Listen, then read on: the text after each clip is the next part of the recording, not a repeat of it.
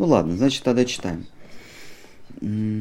Даже устраивая с ним свару и катаясь на нем верхом, они все равно молятся на него и преклоняются пред ним. А утомившись, юные борцы ложились на траву в тени деревьев и засыпали, положив головы на колени товарищей, меж тем, как другие обивали их опахалами и пальмовыми, из пальмовых листьев и растирали им стопы. Бхагаватам 10, 15, 17. Даже девушки, возлюбленные Кришны, чьей пылью со стоп меч, меч, э, мечтает осыпать себя Удхава, и дороже которых у Кришны нет никого, и те полагают себя рабынями Кришны. Читали, читали. Читали. Открой свой лик, о благодетель Враджи. Разве мы не родом из твоего племени? Почему же нас ты обделяешь милостью? Умоляем, яви нам свою улыбку, в сиянии которой меркнут притворные улыбки смертных. Что уж мы, если даже лотосы увядают без твоего взгляда, о похититель женских сердец. Не оставляй своих рабынь, открой нам свой лик, хотя бы на мгновение. Бхагаватам 10.30 1.6. О великодушный Витязь! На этой самой колеснице Кришна укатил от нас в Мадхуру. Теперь он вряд ли вернется, но может быть он вспомнит о преданных ему душах и верных друзьях, о верных друзьях и любящих отце с матушкой. Чела наши так тоскуют по его нежным рукам, благоухающим ароматом агуру. Бхагаватам 10.47.21. Что толковать о прочих женщинах в Раджи, если даже непревзойденная во всем Ширадхика, навеки пленившая Кришну, узами своей любви, преклоняется пред Кришной и служит его лотосным стопам.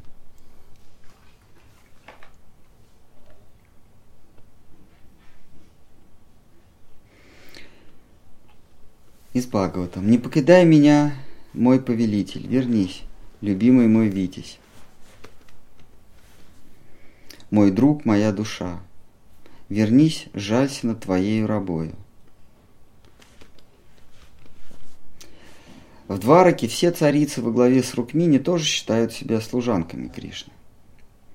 Бхагаватам 10.83.8. «Меня, — сказала Рукмини, — Кришна унес, как лев, свою добычу, пред самым венчанием с ненавистным мне Шишупалую, на глазах у всей свадьбы. А когда жених с друзьями и со всем их войском бросился догонку за нами, мой прекрасный похититель обратил их всех в бегство, и пришлось им с позором возвращаться домой. Следующий тоже Бхагаватам 10.83.11. «Меня Кришна нашел в лесу», — сказала Калинди, — где я проводила все дни свои в покаяниях и молитве, о возможности хотя бы раз коснуться стоп моего Господа. Он появился со своим другом возле моей обители и предложил мне стать ему женою. И сейчас я самая счастливая женщина на свете. Подметая его дворец от пыли. Это глава 83, где э, жены Кришны, каждый рассказывает свою историю, как, как она стала супружницей его. Вот. вот он тут совратил монахиню. Ну а как? Меня, говорит, Кришна нашел в лесу, где я проводила все дни свои в покаяниях и молитве.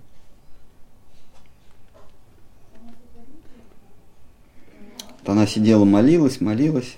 Он проник к ней в монастырь и похитил.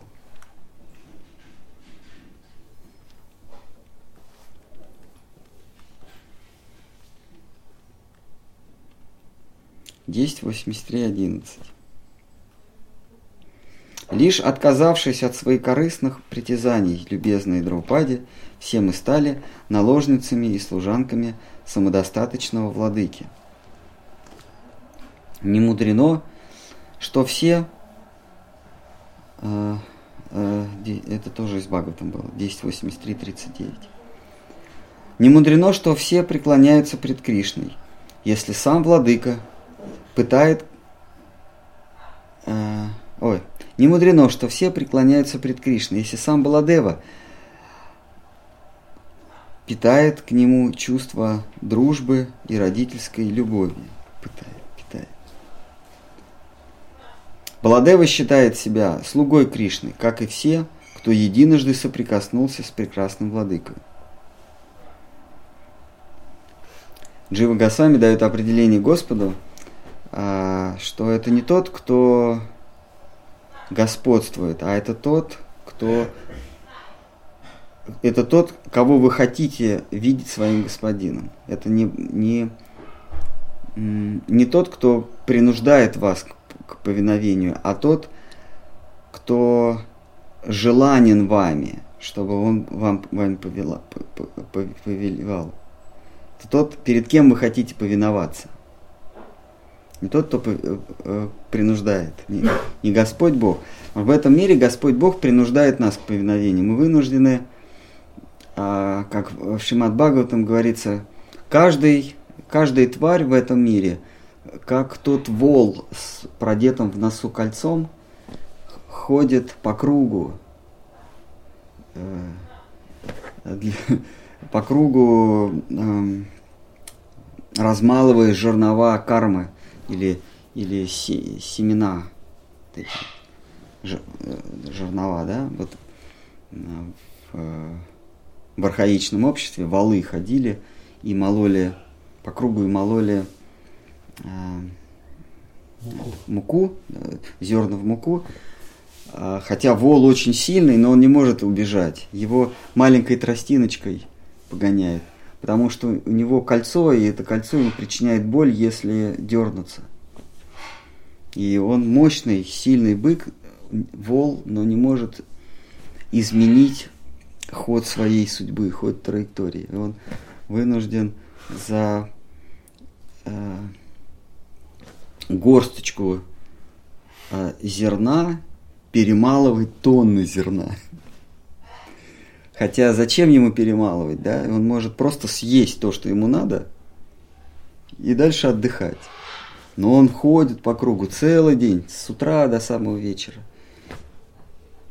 В этом мире все мы Э, вынуждены э, подчиняться закону Всевышнего, закону кармы. Вынуждена трудиться э, в поте лица, как, Господь говорит Адаму и Еве.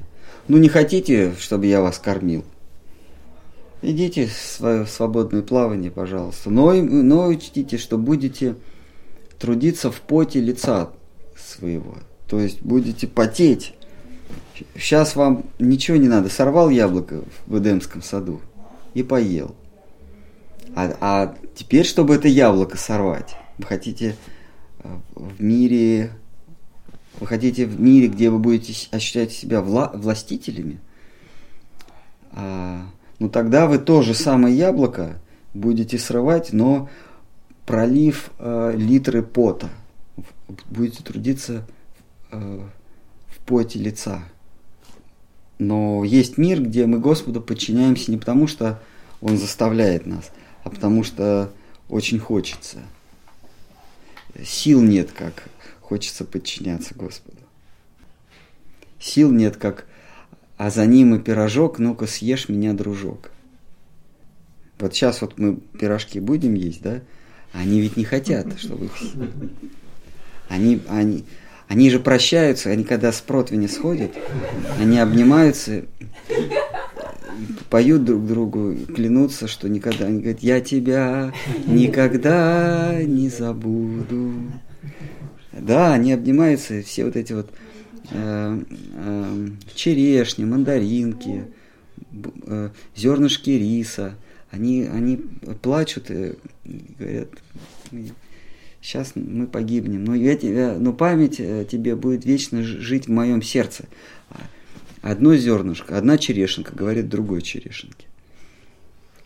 А мы жестоко хрясь ее и вторую. А есть такой мир, где они говорят, как бы нас съели. Пирожки, они, а за ним пирожок, ну-ка съешь меня, дружок. А дружок пляшет – с перышком, с, с, с павлиним перышком. Они только бы только съешь нас. С павлиним перышком в голове пляшет. И все вот эти сладости, которые они делят с друзьями, они просят только, чтобы нас съели. Без остатка. Так, Баладева считает себя слугой Кришны, как и все, кто единожды соприкоснулся с прекрасным владыкой. Змей Санкаршина, обладающий тысячами уст и являющий себя в десяти образах, служат Шри Кришне. Рудра, зримая ипостать, ипостась Садашивы в каждой из своих бесчисленных вселенных, является образом Всевышнего и самой яркой звездой в плеяде богов. Рудра – это, по сути, полярная звезда. Мы, нашей Вселенной мы называем Тхрува. Тхрува означает устойчивый. Полярная звезда – это место, это, это область, вокруг которой все вращается. Она самая устойчивая. Самая устойчивая – это что? Это центр. Когда мы Юлу запускаем, самое устойчивое – это ось. Все остальное э, шатается. Да? Вот хру означает ось на санскрите. А, и это же Шива, э, обитель Шивы. То есть Шива, он находится в самой вершине материального мира, на вершине Кайласа, на вершине Сумеру. Сумеру и Кайлас это одно и то же. Все остальное вокруг него вращается. Вот этот Шива, это есть Ши, это Господь Вишну, который погрузился нижними конечностями в этот мир. Это вершина Кайласа. Она самая, или вершина Сумера, самая устойчивая. Все остальное вокруг нее вращается. И этот самый Рудра, то есть этот Шива, самый устойчивый, самый неколебимый в мироздании, он сам вращается вокруг, оказывается, звезда Тхрува тоже вращается вокруг какой-то черной дыры, какого-то черного тела, у которого, говорят, э, в волосах, э, в кудрявых волосах перо.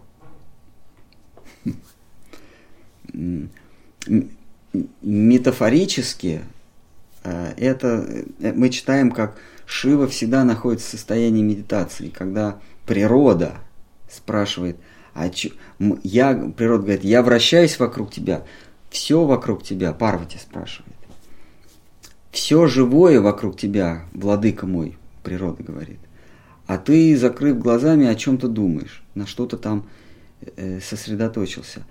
И Шива говорит, я сосредоточился на лотосной стопы своего прекрасного господина.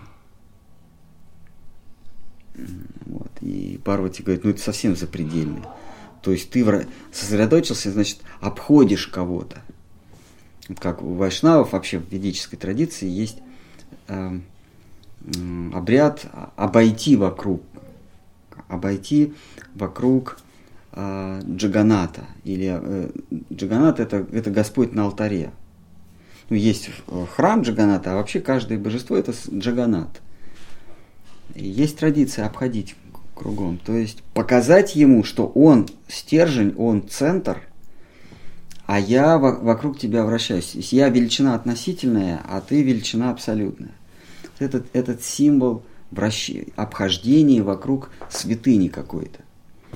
Как когда преданные прощались с Махапрабху, они обходили вокруг него и уходили. Вот. А, и Парвати говорит, все вокруг тебя вращается. Ты, ты стержень. Э, ты Шива, вокруг тебя все сосредоточено, все движется вокруг тебя, ты Тхрува.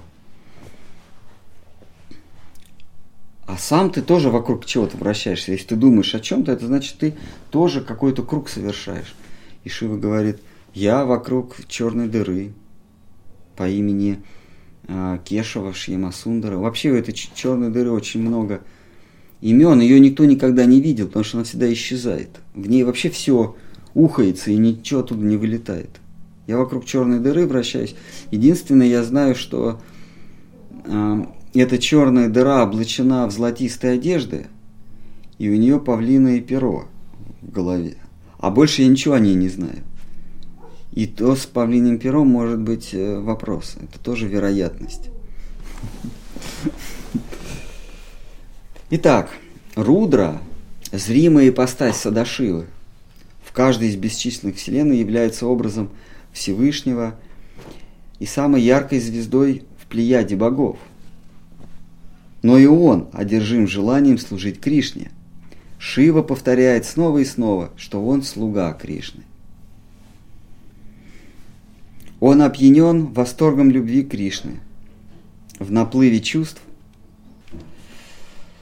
так, он одержим желанием служить Кришне. Шива повторяет снова и снова, что он слуга Кришны. Он опьянен восторгом любви Кришне и в наплыве чувств, не прикрыв тело одеждой, танцует и поет о, добли, о доблести и забавах Кришны.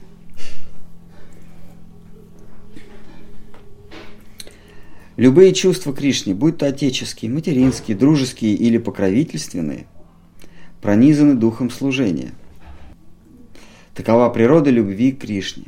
Кришна – господин и владыка Вселенной. И каждому подобает служить Ему. Воистину, все одушевленные существа – слуги Его слуг. Кришна не зашел на землю в, образе, в образе читания. И тот самый Кришна не зашел на землю в облике читания, потому каждый человек – суть слуга слуги читания. Э, суть слуга читания. Его можно Признавать Всевышним можно не признавать, но сознательно или бессознательно все являются слугами Шри Чайтани. Кто отвергает его, тот совершает грехопадение. Я слуга Чайтани, слуга Чайтани, я слуга Чайтани и его слуг. Пел громовым, громовым голосом, пританцовывая Шри Адвайта, а потом замолкал, едва сдерживая слезы. Первоначально позыв служения исходит от Баларамы. Все исходящее от него, все исходящие от него Божьи ипостаси проникаются его настроением служения Кришне. Первый производный образ от Баларамы Санкаршина полагает себя безусловной слугой Кришны. Другая ипостась, другая его ипостась Лакшмана, прекрасный владыка несметных богатств, служит Рамачандре в его забавах. Вишну, что возлежит в причинном океане, тоже есть воплощение Санкаршина.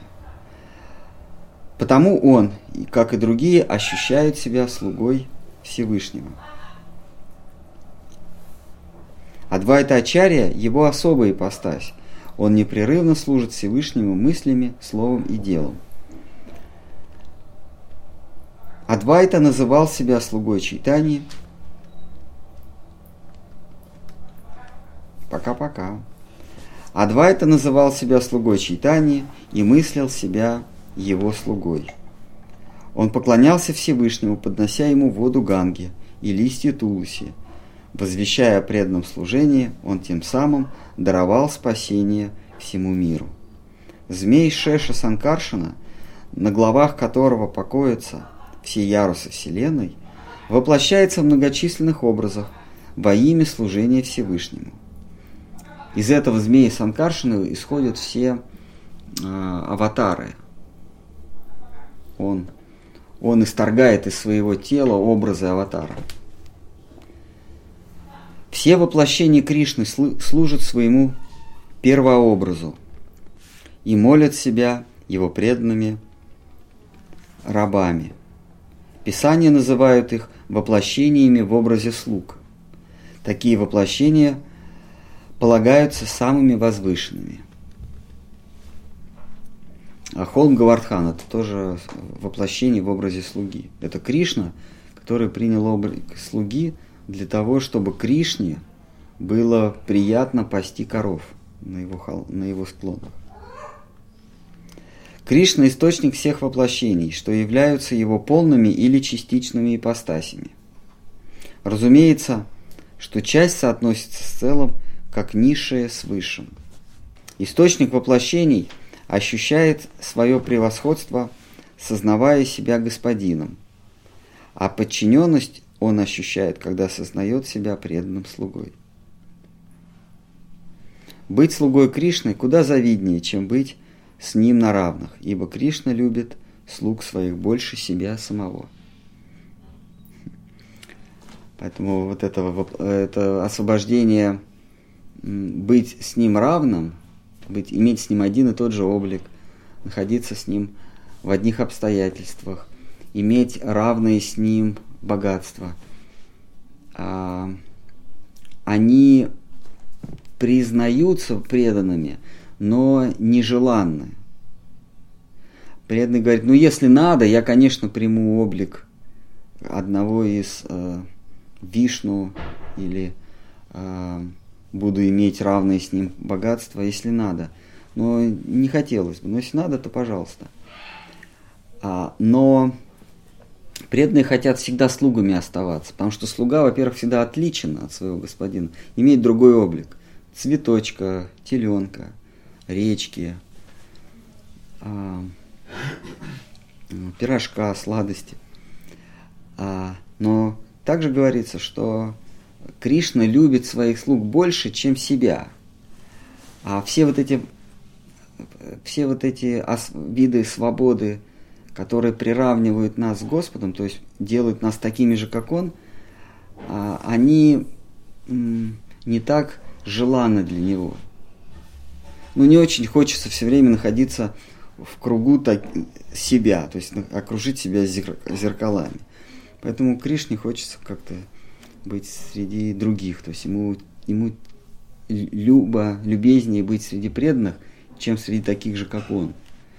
Вот об этом этот стих. Быть слугой Кришне куда завиднее, чем быть с ним на равных. Ибо Кришна любит слуг своих больше себя самого. Все, закончили сотый стих. В следующий раз со 101 начнем.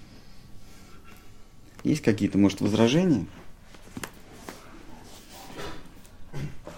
Калинда, хотели что-то возразить? Не, не, не согласны вы? Это не по теме, можно вопрос? Давайте. Вот Чхота Харидаса Господь Читание наказал, а вот за что конкретно?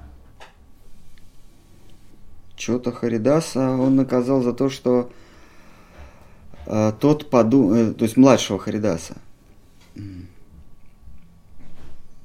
э, за то, что тот подумал, э, с вожделением о какой-то там женщине. И он, он сказал, мне не нужно, чтобы здесь в моем кругу сидели люди с грязными мыслями. Иди. Тот ушел. И сколько он потом не просил милости Господа, и другие не умоляли, Господь так к нему никогда и не смилостивился. Потому что хуже греха нету, чем тот, что он совершил. Или я ошибаюсь, он потом милость ему оказал или нет.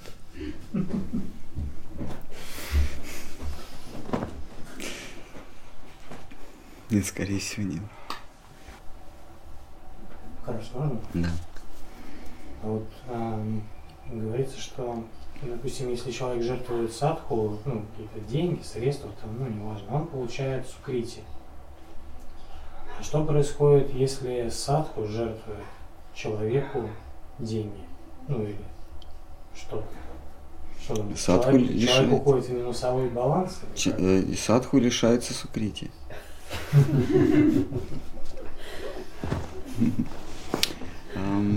Если человек, я, я уж не знаю, какой, какой там баланс, важно же не деньги, а что, э, что ты реализовал с помощью них. Если человек совершает э, недоброе дело, воспользовавшись этими деньгами, то садху несет ответственность. И этот человек тоже несет ответственность. То есть э, жертвуете ли он косвенным образом разделяет ответственность за, за поступок, хороший или плохой. Если вы пожертвовали садху, а садху купил себе ламборгини, то, э, то вы так, также также участвуете в грехопадении. Если Феррари, то нет.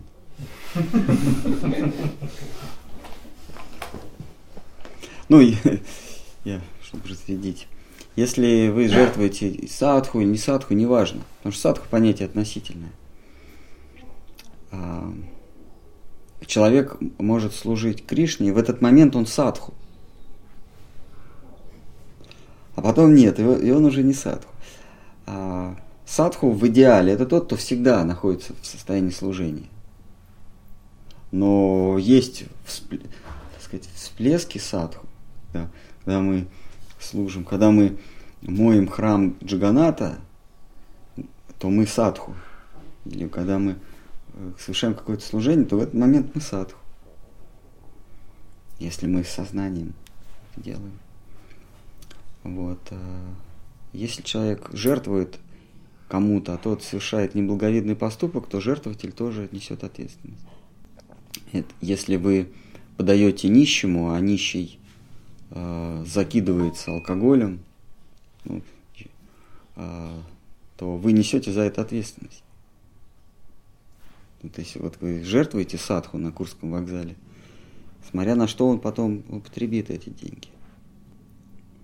Но благочестивый человек, благочестивый, добродетельный человек, а, он жертвует всем, ну, он, он скорее несет благо, чем воздерживается от поступков. А, потому что можно сделать вывод, что что бы ни совершил тот, кому я жертвую, а, вернее, мне не, неизвестно, что он там совершит, поэтому лучше я ему не дам. Вдруг он совершит какой-то злой поступок, и на меня э, э, будет возложена часть ответственности. это не гипотетически, это так. Если вы даете деньги убийцу, то вы э, повинны в убийстве косвенно. Если вы едите мясо, то есть вы, вы платите убийце, вы платите э, мяснику. А вы сами едите это мясо, и вы еще платите есть вы несете ответственность. Это не гипотетически, а это действительно так. И человек может подумать, а что я буду людям жертвовать, они же все равно в большинстве своем, да вообще все они э, употребят на, на зло. А, но добродетельный человек все равно это делает, потому что он как бы расставляет сети, он всем делает добро, и вдруг среди тех, кто получит это добро, хотя бы один будет садху. Поэтому говорится, благочестивый человек, он роет колодцы а дор- вдоль дорог э, к местам паломничества, устраивает шалы, устраивает э, ночлежные дома, где, где паломники могут э, э, э, получить отдых. Он устраивает э, кормление людей жертвует. И понятно, что миллион человек э, – это обычные люди, корми, которые потом, э, за, за помощь которым потом тебе воздастся. Но вдруг среди них будет один садху.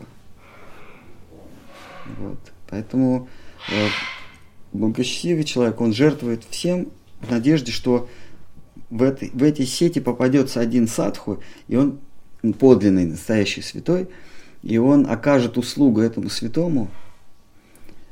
Он вырыл колодцы. Из этого колодца пьют все и убийцы, и а, прелюбодейники, и святые.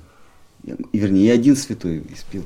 Так вот это благо, которое он принес святому, оно перевешивает все-все-все э, кармические реакции за помощь э, негодяям. И вот он идет на такую жертву – кар, э, тот, кто исповедует путь кармы, то есть э, делает добро другим, он идет сознательно. Это есть его жертва. Жертва – это не отдать что-то от себя. Нужно правильно понимать, что такое жертва. Это не оторвать от себя что-то и дать другому, а это оторвать от себя и дать другому, зная, что за это ты понесешь ответственность, ты, ты жертвуешь собой. То есть я знаю, что я даю вам, я делаю вам добро, а это мне обернется злом, потому что э, вы, вы выпьете из этого колодца, пойдете и зарежете кого-то. Э, вы выпьете из этого колодца, чтобы э, убавить сушняк после вчерашнего. И чтобы вечером опять сушняком не, не, не, не, не мучиться. А, вы возьмете эту воду, чтобы разогреть на ложечке э, вещество и потом э, закинуться этим. Я за это буду нести ответственность, но я иду на это, потому что среди таких, как вы, еще может быть один, который святой. И вот я жертвую собой, то есть я жертвую своим благополучием. А, но вдруг среди негодяев будет один святой, и вот благо, которое я получу от жертвования ему, оно миллионы раз перевешивает то благо, которое я, то зло, которое я э, получу э, в результате неправильной жертвы. Вот в чем жертва э, человека, исповедующего путь добра. Их, их пренебрежительно называют корми. Вот, корми это, это те, кто жертвует собой. А, Вайшнав, он а, а, просто выбирает обстоятельства жертвы. Он не просто всем жертвует, а он математически рассчитывает вероятность, что скорее всего в, в, в районе храма Джаганатхи, если я буду жертвовать, то моя жертва будет процент того, что я пожертвую садху, он значительно увеличивается. Или если я вырую колодец недалеко от, э, от э, Кедранатха, хотя там зачем рыть, там река течет, или колодец возле э, э, Ика-чакры, то вероятность того, что святой попьет из этой воды, больше, чем если я вырою э, колодец э, по пути из Мадраса в какой-нибудь там Кивалам. Вот. Или колодец вырую на Рублевке. Вероятность того, что святой выпьет из той воды, меньше гораздо. Вот это вот стремление сделать добро, оно, например, в западном мире, оно преобразуется в такие формы, как э, завещать скамейку после себя в каком-нибудь парке. Вы садитесь в парке, и на скамейке выгравировано, что ее установила чита Шульцев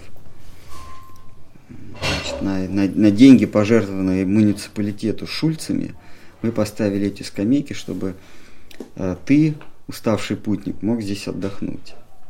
Но вероятность того, что святой отдохнет в парке э, в Шварцвальде, меньше. Хотя в Шварцвальде э, э, находилась резиденция фюрера, то, конечно, может в Шварцвальде вероятность того, что святой там отдохнет, увеличится много раз. Но если в каком-то другом лесу, то меньше. Но вероятность того, что в Шварцвальде благо от этой скамейки получит святой меньше, чем вероятность в окрестностях Джаганатха Пури или в окрестностях Вриндавана. То есть, если вы хотите путнику сделать какой-то навес, какую-нибудь лавочку, то, скорее всего, сделайте это в Пуре, в Новодвипе, во Вриндаване, в Качакре, в Хапании, в Баманпаре, можно перечислять множество а, в Тирупале, да, а не где-нибудь на Рублевке.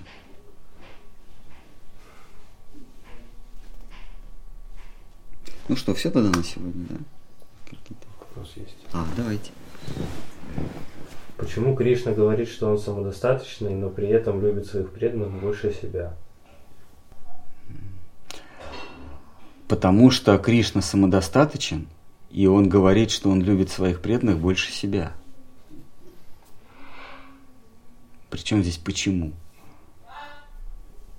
Кришне ничего не нужно, но он, но он не может жить без преданных. Э, вопрос почему вообще неуместен. Потому что Кришна существует только в сознании преданных. Кришна вообще не существует само, самого по себе, его нет – его называют самодостаточным, это означает, что тот, тот, кто может существовать без посторонней помощи. Никто не может существовать без посторонней помощи, кроме э, первопричины. Она существует сама по себе. Все остальное является следствием. Следствие не может существовать без причины. Ну или без посторонней помощи. Только при, первая, самая первая причина может существовать сама по себе. И эта первая причина, как мы все знаем, это а, красота. Это Кришна. Но оказывается, и первая причина не может существовать сама по себе, ей обязательно нужны преданные. Кришна без преданных не существует. Это миф, иллюзия. Штхар Махарадж говорил, если вам вдруг явился Кришна без преданных, а, перекреститесь, чтобы, чтобы, чтобы черт этот исчез. Его нету, это иллюзия, это дьявол. А, Кришна вне, а, вне бхакты, вне бхакты ганы, то есть вне сообщества преданных, его нету. Другими словами, Кришна существует только сознании преданных. Ну что, все тогда, раз э, все вопросы прояснены, все, все белые пятна изведаны э, в пространстве сознания Кришны. Все, не осталось белых пятен на земле Вриндавана? Махараджа, такой вопрос. В одной из э, прошлых своих лекций вы раскрывали тему чувственного опыта, давая определение голода. Голоду? Да. Мгм. У меня вопрос такой, если э, мы с вами будем поедать один и тот же фрукт, мы будем вместе чувствовать одинаковый вкус? Или у нас все-таки будет разное понимание? А, Ну, если мы в человеческом теле, то примерно одинаково. Нет, одинаково не будет никогда. Потому что все мы, все, все мы по-разному и, и вкусы ощущаем. Музыка, вкус, цвет, все, все, всё. по-разному. Просто у, у живых, живых существ, кардинально отличающихся друг от друга формами, у них и вкус од- кардинально различается. А те, кто принадлежат более или менее одному виду, у них и вкус одинаковый. А, у нас примерно у людей одинаковый вкус, но нюансы все равно различаются. А вот у людей и свиней разные, у людей и мух тоже ра- разные.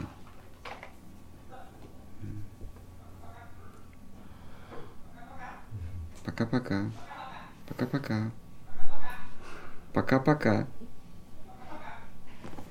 Вот. У попугаев и людей одинаковый вкус.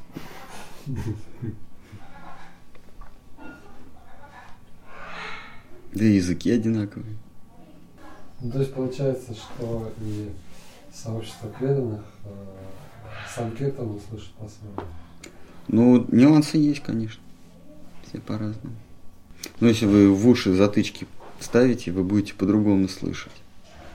Или если у вас с возрастом высокие убавляются, с возрастом высокие а, под- подбираются и низкие подбираются. Вот, вот э, послушайте, включите какую-нибудь музыку и уберите верхние и нижние, допустим. И почувствуйте, как, как старики слушают, слышат. В детстве у нас все яркое, мы чувствуем все ноты, все, все звуки, все вкусы, все, все разнообразие цвета.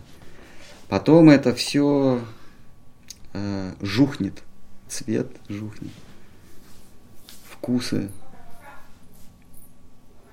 Вот наш известный соотечественник Иван Крылов, который басни все писал, он, он так любил есть, что он мог, вот он последний свой день, перед самой смертью, он съел 90 пирожков.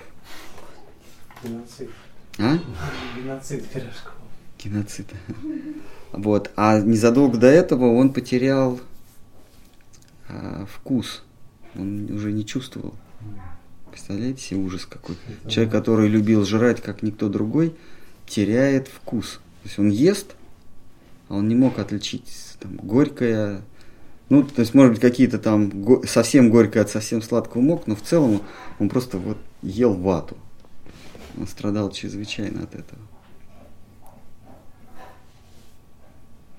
И чтобы вот когда мы теряем ощущение, нам, нам хочется количественно добавляться э, чтобы... Мы же помним, как, как, как вкусно было.